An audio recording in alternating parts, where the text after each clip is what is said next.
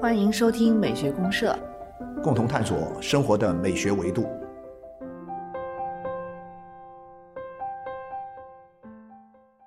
亲爱的听众朋友，大家好，我是生活美学观察家小明老师。我是可可老师，欢迎大家。啊，欢迎各位社员朋友。嗯，可老师，其实上个月的时候有一个话题没来得及跟您聊啊啊，因为上个月不是。呃，英国女王就伊丽莎白二世去世了。对，去世之后，好像我觉得引发了蛮长时间大家的一个对英国王室的关注。对对对对对对，其实只要是英国王室有什么事儿啊，大家都会关注啊，所以它其实是一个呃，在英国，尤其是在英国，但是其实在全球范围内呢，大家都会。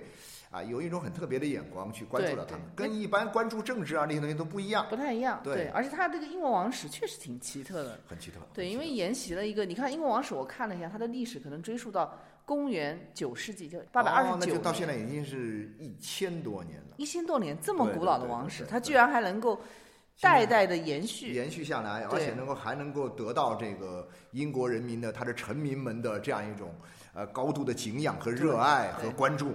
是，而且不仅仅是一个精神符号。对啊，甚甚至今天你看，都到了什么年代了？都到了后现代了，都到了这样一个 二十一世纪了。对，完全是一个，就是我们说现代社会里面还能够留存一点这个古代的东西，对，非常很正常。啊，你到了后现代，在英国居然还能够这样，是啊，而且还在发挥一些实际性的权利啊，这种作用。有作用，有作用啊！新的这个英国首相特拉斯啊，最后呢当着这个首相了，最后还得要。去见女王，女王这个点头才行，才行。他这个仪式感还是在这儿。伊丽莎白二世这个去世前最后一次露面，嗯嗯，就是有一个画面，就是他出来。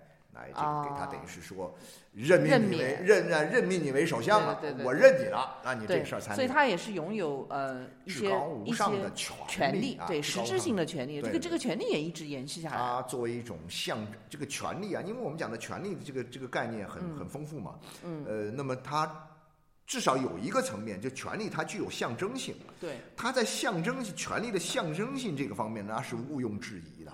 就至于它实际能带来什么，那那是另外一回事儿。嗯，但是呢，它作为这个权力的象征性呢，它一直保持着至高无上的这种权威感。是，所以所以英国它始终还是围绕着有这种君主制的感觉。啊，对，它是君主立宪嘛。君主立宪，对，没错没错。就好像包括它世袭啊这些，都都让人感觉又古老又传统又神秘。没错没错，很有意思。那我们来聊聊这个吧，聊聊这个。当然不是聊这个英英女王哈。我们不是聊王室，也不是聊他的政治。我觉得聊聊英国的一种保守主义的文化挺好玩的，是很特别的一种文化。它为什么能够？保留这么长时间的一种延续，其实就是跟他这种保守主义的文化关联性很大。关联很大。那我们就聊聊保守主义。那啊，音乐的话，听一首这个英国民谣吧。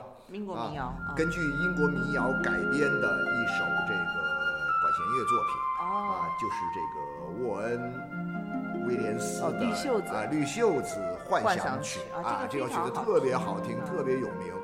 啊，然后也不长，我就就几分钟的曲子，我们前前面听一段，后面听一段，我们先听听它的开头吧，找点这个绿袖子的感觉，好，来先欣赏一下，先听音乐，好。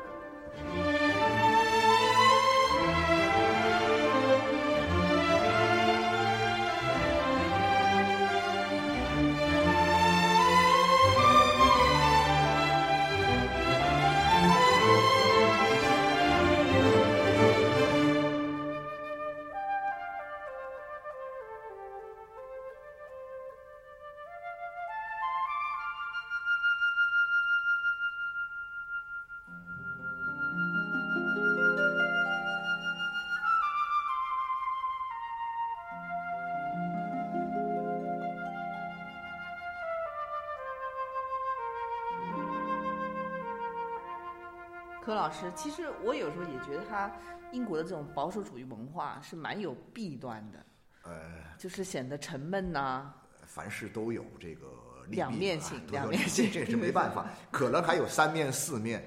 但是呢，就我们人类今天的这种认知而言，啊。我们认识一个事物，能看到它的两面性，已经算不错了。对对，就算是有点全面的眼啊，光。对了，已经已经比较全面了，但是可能他，呃，你要真的更全面的去看，可能还有第三面、第四面、第五面。是的，是的。那这个我们现在肯定看不到，但实际上来说嗯，它确实是是它有他的保守的一面，肯定的啊。然后呢，这个皇啊，因为这个叫什么这个呃君主立宪，我刚刚不是也说了吗？我说都都已经到二十一世纪了，科技如此的发达，人们的这样一种思想如此的自由啊，个人主义的这样一种思想文化传统，在今天得到了巨大的张扬。啊，嗯，在今天这样一个时代里面，我们居然还有一个国家，还就不止一个国家，这个地球上有很多君主立宪制的国家啊。中国差点也走了这一步啊呃，然后呢，就还有皇室啊，然后呢，这个王室呢，而能够在生活当中起很大的作用对，。他能掌握这种实质性结果呢，这样的话呢，就是说，它形成了一种非常有趣的一种英国的独特的一种文化景观。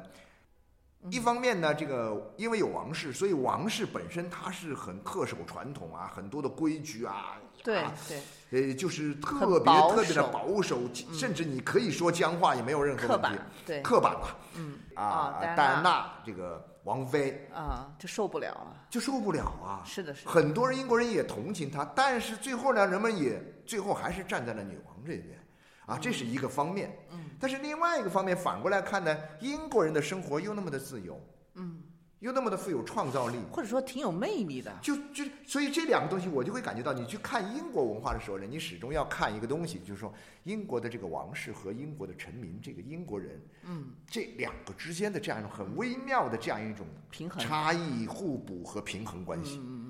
啊，然后没错，我觉得这个关系呢，是我们理解这种英国文化的精髓。对对就是你你了解了这样的一种微妙的关系之后，你再来看哦，他们为什么会变成这样的，对对。就看到他的对，因为文化。我现在是这样想，就是说，因为确确实实从历史发展来看，嗯，这个英国它的这种君主立宪的这种体制，嗯，到了这个一战结束以后，它并没有被抛弃。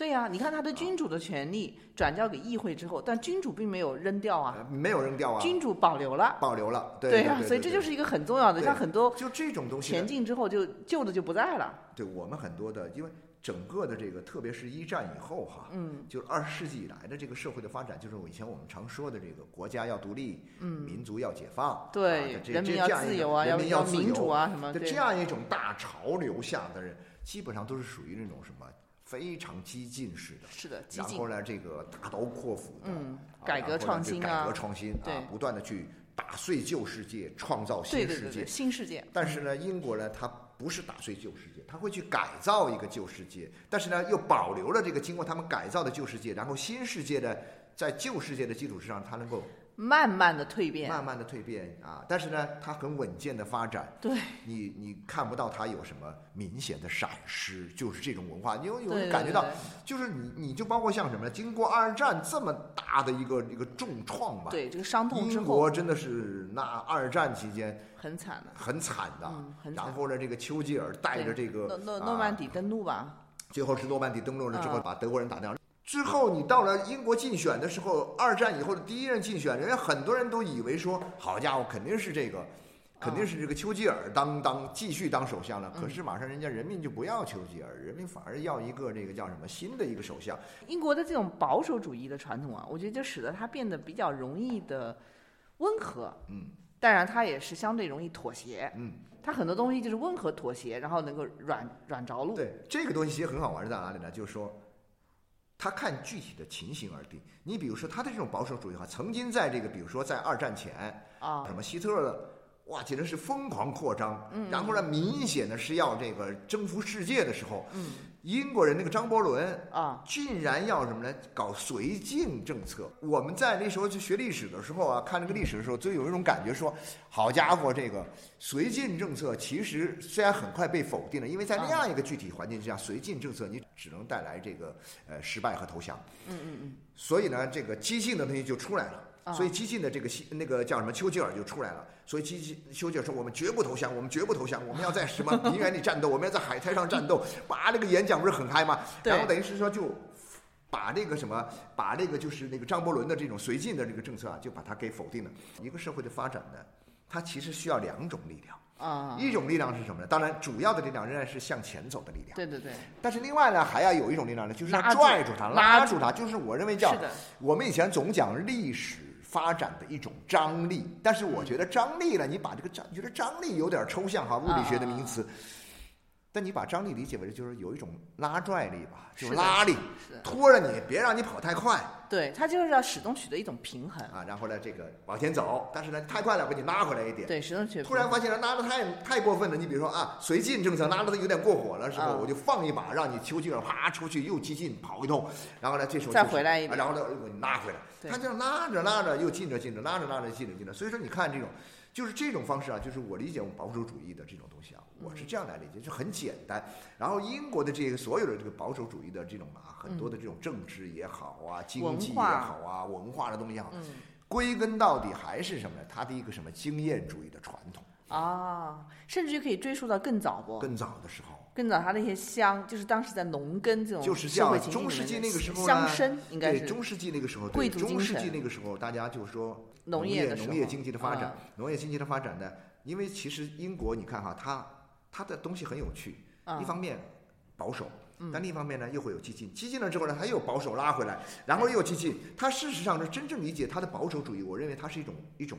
相互作用的一种力量，没错，我就非常赞同您这一点，因为我们一讲英国是一个保守主义的，大家很多人的感觉就是可能是一种固步自封啊，啊，因循守旧啊，刻板呐，对，但其实还真的不是，其实真不是，对，真的不是。你看工业革命，对，啊，包括工业革命之前，就他的那种殖民发展，对对对对，没错没错。就你这些方面，你看，哎，他又不保守哦，某些方面来讲，所以他的保守主义一定是有所条件的。他的保守主义，我认为，其实我理解就是说，你把保守主义理解为一种什么呢？理解为一种一种社会的一种。动态结构啊，是一种这个结构的一种运运动的方式啊啊。但你说它既然是个结构的运动方式，它一定是有两个方面嘛？就是我们经常讲到是，有激进的一面，一定就有保守的一面。嗯所以呢，这个保守的一面呢，由于这经常在这里面起到了重大的作用之后呢，它甚至可以覆盖到它的激进，但是呢，嗯，并不否定激进。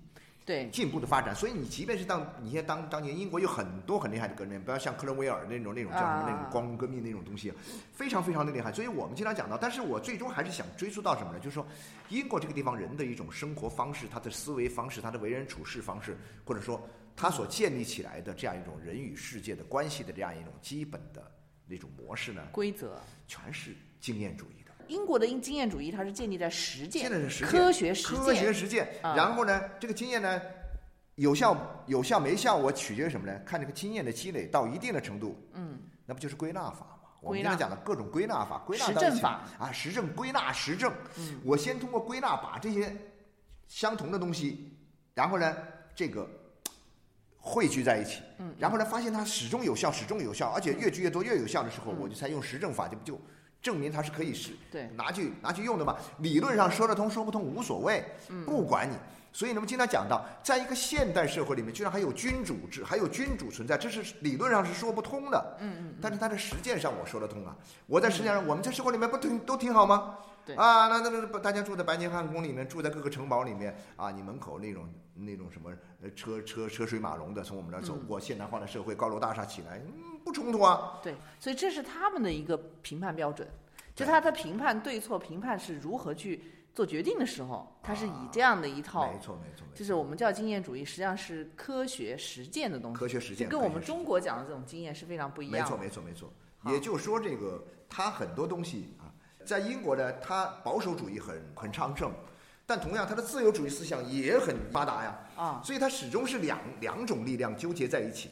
所以呢，哎，你你讲到这个自由主义，我其实想到原来就是这个呃，斯蒂芬啊，啊，就是在英国的一个这个呃历史学家吧，他写过一本书，就专门是批判了，就是原来非常有名的那个《论自由》啊，米尔的啊，米尔对论论自由，因为论自由当年影响力很大。所以你读英国的这些书啊，你读了密尔的东西啊，你一定要去读伯克的东西。这就就是密尔和伯克，就类似于像这种东西，它是两两端的东西，你单独只读任何一方。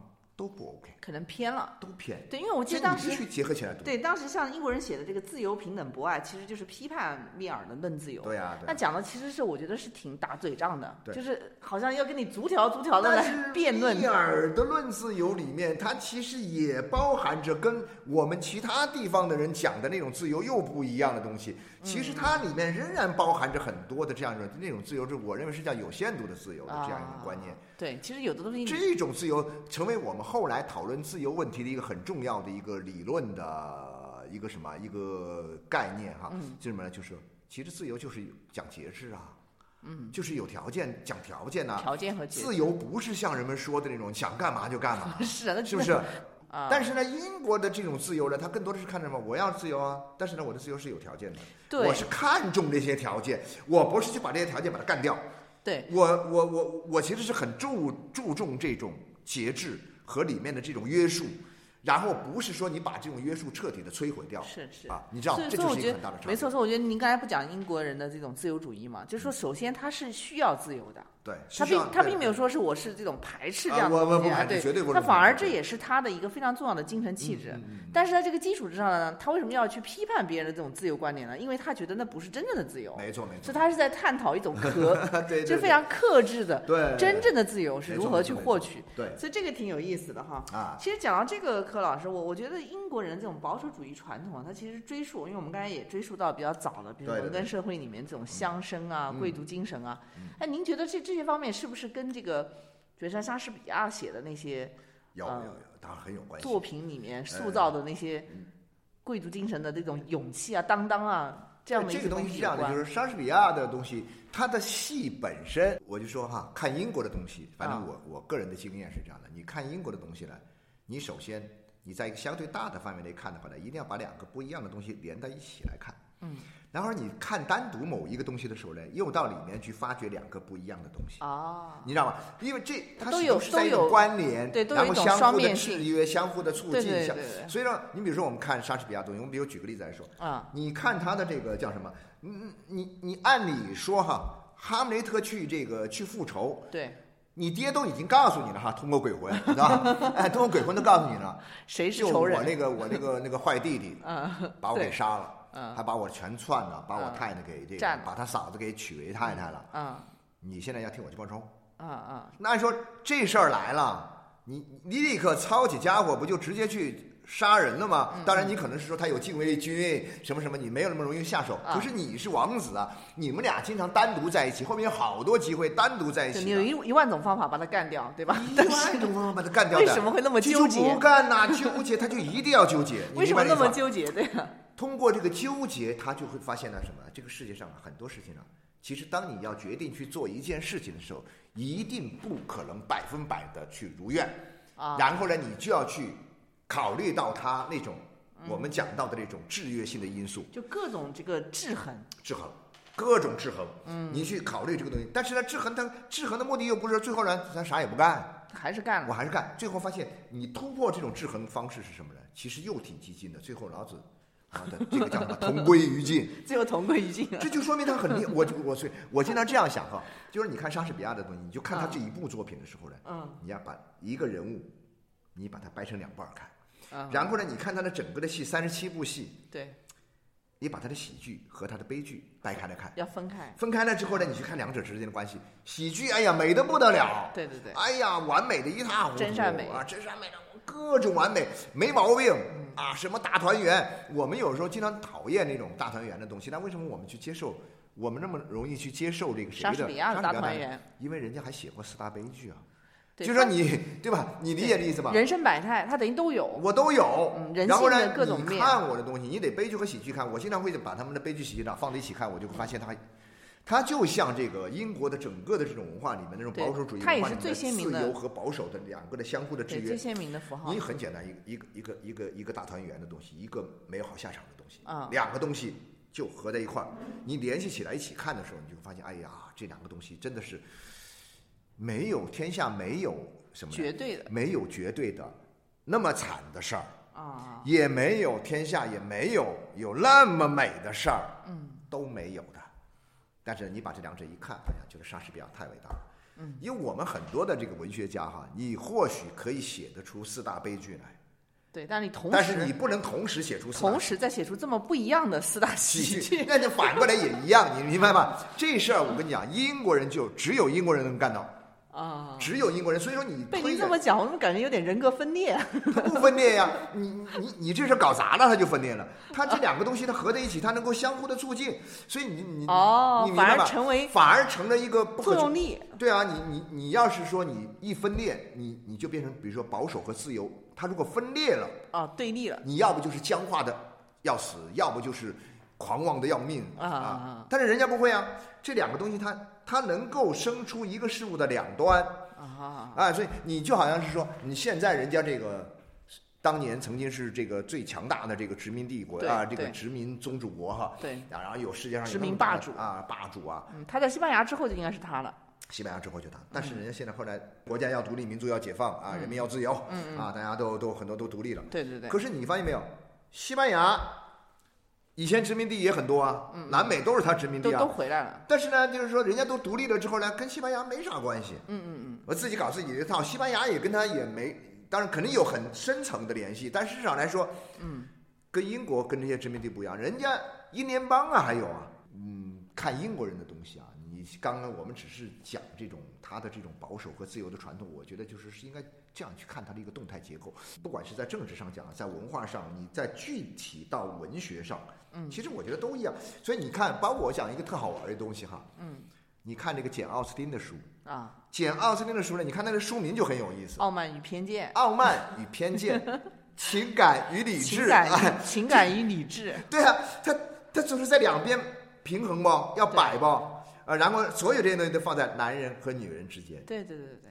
我觉得英国人是偏这个理性的，对是很理性的，啊，就是他跟情感经验主义和理智，他应该偏偏向理智，偏理智，但是呢，人家又有情感。啊，必须有啊，又有情感 因，为情感呢，又能够在一定程度上那个，所以你看，包括像我们看，你我们看能看到像唐顿庄园，大家可能都比较熟悉的这样一种很典型的这种东啊，西。很典型一个庄园能那么稳定，在那样一个大变革的时代，那样一个一战那个后面那个前后，哎，他居然能够很稳定。对你讲团状元，其实我也想到，在英国的这种文化气质里面，它还有一种就是它挺，就那些贵族或者精英意识啊啊，啊挺强，而这种意识里面，它一定要有一个是勇于担当的，有啊，他走出来站出来你经常讲到这种绅士，我觉得也是跟这个有关系。他那个社会的一种分工也好啊，文化结构也好啊，嗯，它始终是相互的一个基于一个平等关系的基础上。比如说，它是个契约社会嘛，嗯嗯嗯，你像当年那些农村里面啊种田的人，我们都是签约了，嗯签约你租我的土土地种田，那种田得种得得租多久啊？嗯。我跟你签约，我们就遵守这个协定。契约精神。啊，契约精神，然后呢，这个连皇上都跟贵族签约，大宪章嘛，对对对，大宪章，你八百多年呢，就说你能想象说，在一个国家里面，皇上可以跟贵族去签约的，并且要遵守约定，而且他还居然还真的遵守了不？对对对对对，然后这些东西呢，你心想为什么要会遵守？我想其实还是一个，就是说，就英国这个，因为它是个岛国，这个自然条件的先天的这样一种特质，决定了什么呢？这个国家它是没有退路可言的。啊，你其他地儿你可以跑啊，你可以逃啊，你这个岛上的东西你你往哪逃啊？嗯，我们就说有了这样一个边界哈，陆地的边界之后，那好了，一旦有什么麻烦，我又跑不掉，我又没办法，那个时候，那我所以我们一定要稳健、稳健、稳健啊，啊，别把这事儿闹翻了，你知道吗？闹翻了这事儿就麻烦。你在我在法国，我闹翻了，我可以跑意大利，我可以跑德国去。啊啊啊，我在英国，我们闹翻了，我贵族跟皇上闹翻了怎么办呢？当然我也可以去流亡，但流亡的时候那就不是一个概念了，你理解这意思吧？所以我觉得岛国很好玩，除非你去扩张去，那他又他又没法扩张，他跟这个法国英法之间打了一百年的仗，嗯他最后就守着那块地儿了，嗯，所以呢。皇帝跟这个皇帝和这个叫什么？这个国王和这个贵族签约，嗯。啊，形成大宪章，然后下面的人，地主们、庄园主们、贵族们和你的这个手下的这些这个村儿里的这些这农民们签约对对，啊，城市里面也一样，商人相互之间也签约，然后有了约之后，我们遵守这个约定，他各自管辖一块儿，对，啊，所以它形成一个很好玩的东西，是说我们如果要改变，我们必须要先改变这个协议。我们必须去改变呃改变规则，然后我们改变规则的方式又是谈判谈判谈判谈判，对对，跟我们不一样。我们要改变这个世界呢，先把你的规规则可以根本就不理你的规则，重要。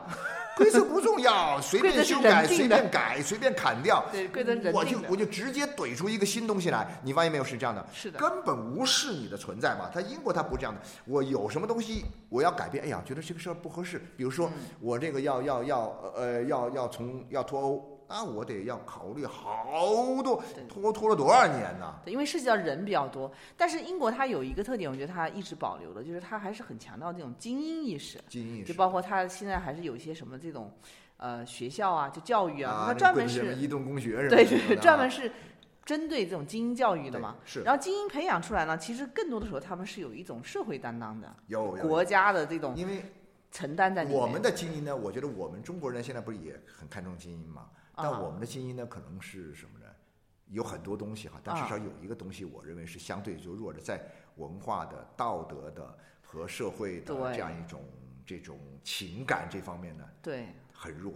对，相反的，你看他们那个精英啊，他的精英一定是道德伦理、道德啊、精神、人格、风规、风范呐，这个方面一定是他一定要把做的非常的好，对，一定要把它往这个上面走。他一定是这样的。你就我刚不说嘛，你看那个《唐顿庄园》里面就是这样的，老爷那那，所以说他能够维持这个社会的稳定。我觉得就是这些人呢，就是说大家一个是一方面守规矩，嗯，但是呢，我透过这些乡绅，我这精英，我又不会强化我们之间的矛盾冲突，我又。反而是一种社会的一个润滑剂，嗯嗯啊，所以这个问题呢，我就会觉得说，呃，确确实实它会长期在他们的文化当中啊根植在里面呢，嗯，能起到很好的作用。对，而且它会让这个社会相对也慢慢稳定下来了。那今天因为时间关系呢，我们其实也是从英国王室的这样的一个轰动世界的事件哈，我们来看看一看英国的这种保守主义的文化。对对对，其实这里面很多东西大家可以自己去感受哈，我觉得。每个人有每个人不同的点，因为他保守，但同时又自由，所以我觉得像这个地方，我经常有一种感觉。你具体到一些城市来说，我们以前也聊过这个，啊，像伦敦这样的地方，大笨钟，就是说，最后的结果是什么？你说它有很多很古老的东西，啊，但是又有很多很现代化的东西，然后呢，最后两个东西交融在一起呢，就会形成它的那种文化上的一种很独特的，我自己觉得是一种很酷的感觉。哦，就是英国是一个很酷的国家，我就是有这种感觉。那其他的国家各有各的这个不一样，不一样。但是呢，你要说这个“酷”这个词儿，你会给谁？我会愿意给英国，给英国，那是真正的酷。嗯，啊，不是那种装出来的那种酷，有很多国家的那种感觉，文化的那种感觉是一种装出来的酷，不是真酷啊，不是真酷。装高冷啊，装出来的高冷。英国是真高冷。英国那种绅士那那个范儿，你怎么着我都是在这立着的，你知道吧？你就说别的，你这个他这个三件套这玩意儿是肯定 对啊，哎。我就记得他那把伞了。然后你还一把伞。对，没错没错啊。那行，我们就最后把这个绿袖子后面这一点再听完。对，绿袖子幻想曲，对，哎，这个非常好听的音乐，能够让我们回。到一个伦敦的下雨天，伦敦的下雨天，拿出你的阳伞来啊！对，OK，好，谢谢大家，谢谢大家，再见，再见。